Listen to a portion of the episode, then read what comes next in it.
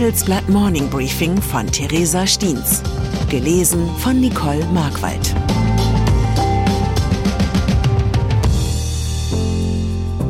Guten Morgen allerseits. Heute ist Dienstag, der 2. Januar 2024. Und das sind unsere Themen. Pessimismus, warum die Wirtschaft weiter stagniert. Realismus, wie es wirklich um China steht. Optimismus, warum die Deindustrialisierung überbewertet wird. Ausblick. Ich wünsche Ihnen ein frohes neues Jahr 2024, das Ihnen viele Ihrer Träume erfüllt, aber auch noch einige übrig lässt. Ich erinnere mich noch, dass ich an dieser Stelle vor genau einem Jahr schrieb, dass die Messlatte für 2023 ja nicht besonders hoch liege, da mittlerweile ein Jahr schon als gut gelte, wenn weder eine Pandemie noch ein völkerrechtswidriger Angriffskrieg ausbreche. Die Einschätzung, ob 2023 diese niedrigen Erwartungen nun erfüllt hat oder nicht, überlasse ich Ihnen. Aber genug der Rückschau. Lassen Sie uns nach vorne blicken. Gerne würde ich das neue Jahr mit einem positiven Ausblick beginnen. Aber leider ist es Teil meines Berufs, bei den Fakten zu bleiben. Das Handelsblatt Research Institute HRI prophezeit in seiner neuen Konjunkturprognose für 2024 nur ein schwaches Wirtschaftswachstum von 0,3 Prozent. Für 2025 ist der Ausblick mit 0,6 Prozent nur minimal besser. Das traurige Fazit, die deutsche Wirtschaft hat es noch immer nicht über den Vor-Corona-Stand von 2019 hinaus geschafft und wird sich auch künftig nur mühsam aus der Stagnation befreien. Wie keine andere Volkswirtschaft der Eurozone leidet die deutsche unter dem toxischen Cocktail von Corona-Pandemie, Ukraine-Krieg, Russland-Sanktionen und Inflation. Hinzu kommt, dass Deutschland das Potenzial seines wichtigsten Kapitals nicht nutzt, seinen Menschen. Denn eigentlich bräuchte die deutsche Wirtschaft sehr dringend helfende Hände und schlaue Köpfe. Im dritten Quartal des vergangenen Jahres waren 1,7 Millionen Stellen unbesetzt.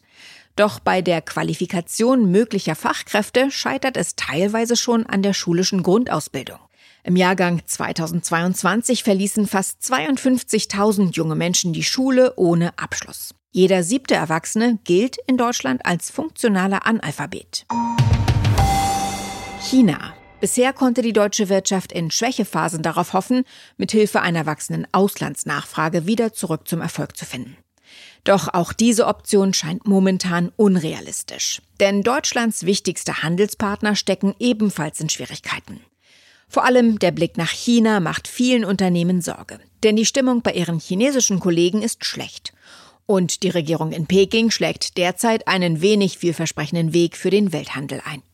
Das zeigte nicht zuletzt die Neujahrsansprache des Staatschefs Xi Jinping, der von einer Vereinigung Taiwans mit China sprach, die er als historisch unvermeidlich bezeichnete. Doch wie steht es wirklich um den Giganten im Osten? Sowohl die Optimisten als auch die Pessimisten argumentieren zu holzschnittartig, meint Handelsblatt China-Experte Martin Benninghoff in seiner großen Analyse der chinesischen Realität. Chinas Aufstieg sei nicht zu Ende, aber er sei weniger steil und langsamer geworden. Die Stimmung in Unternehmerkreisen scheint so schlecht, dass dort sogar das Unaussprechliche sagbar geworden ist. Kritik am Führer Xi Jinping. Eigentlich ein Sakrileg, aber viele haben wenig oder zumindest weniger zu verlieren. Schließlich schwindet das Vertrauen in die Lösungskompetenz eines höchst intransparenten Staates und seines Präsidenten, schreibt mein Kollege Martin Benninghoff. Industrie. Bei all diesen eher düsteren Ausblicken wirken die Worte der Präsidentin des Bonner Instituts für Mittelstandsforschung geradezu wohltuend. Im Interview mit dem Handelsblatt widerspricht Friederike Welter all jenen, die den Abgesang der deutschen Industrie bereits angestimmt haben. Das Thema Deindustrialisierung wird überbewertet, sagt Welter.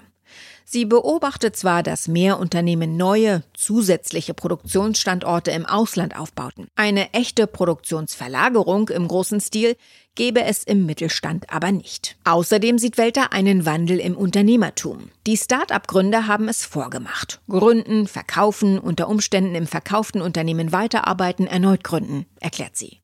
Bei Familienunternehmen sei die Bindung der Nachfolger zwar noch da, aber auch sie schauten inzwischen rationaler auf die Geschäftsmodelle. Das Fazit der Mittelstandsforscherin? Dieses Umdenken der Unternehmergeneration sei durchaus gesund. Nahost. Aus Israel kam gestern Abend die Nachricht, dass das oberste Gericht ein Kernelement der Justizreform der Regierung von Benjamin Netanyahu gekippt hat. Tausende Menschen waren im Laufe des vergangenen Jahres gegen die umstrittene Reform auf die Straße gegangen. Die Gesetzesänderung im Juli hatte dem Gericht die Möglichkeit genommen, gegen unangemessene Entscheidungen der Regierung vorzugehen. Netanyahus Argument, das Gericht sei in Israel zu mächtig. Gestern stellte die Judikative ihre Macht unter Beweis und erklärte das gegen sie gerichtete Gesetz für nichtig.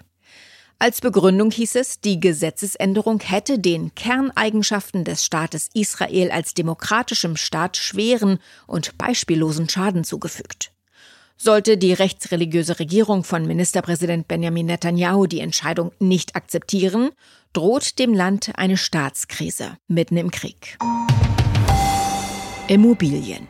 Wenn das neue Jahr an Tag zwei bereits in tristen Nachrichten versinkt, ist zumindest noch auf das Gefühl der Schadenfreude Verlass, um sich ein wenig aufzuheitern. Ein Ausdruck, den es übrigens nur im Deutschen gibt. Wenn Sie für heute noch auf der Suche nach einer heimlichen Portion Schadenfreude sind, empfehle ich Ihnen den Text von Katharina Kort und Axel Postinet über prominente und doch gescheiterte Immobilienzocker. Zu den unglücklichen Investorinnen und Investoren zählen unter anderem Hollywood-Schauspieler Leonardo DiCaprio oder die Musiker Taylor Swift und Kanye West. DiCaprio etwa machte mit einer Dreizimmerwohnung im teuren Greenwich Village in New York satte zwei Millionen Dollar Verlust. Sein zugegeben üppiger Trost, er bekam beim Verkauf der Wohnung immerhin noch acht Millionen Dollar gutgeschrieben. So wird er den millionenschweren Schaden und meine damit einhergehende Freude mit Sicherheit gut verschmerzen können. Ich wünsche Ihnen einen guten Start ins neue Jahr mit viel Freude und wenig Schaden. Es grüßt Sie herzlich Ihre Theresa Stiens.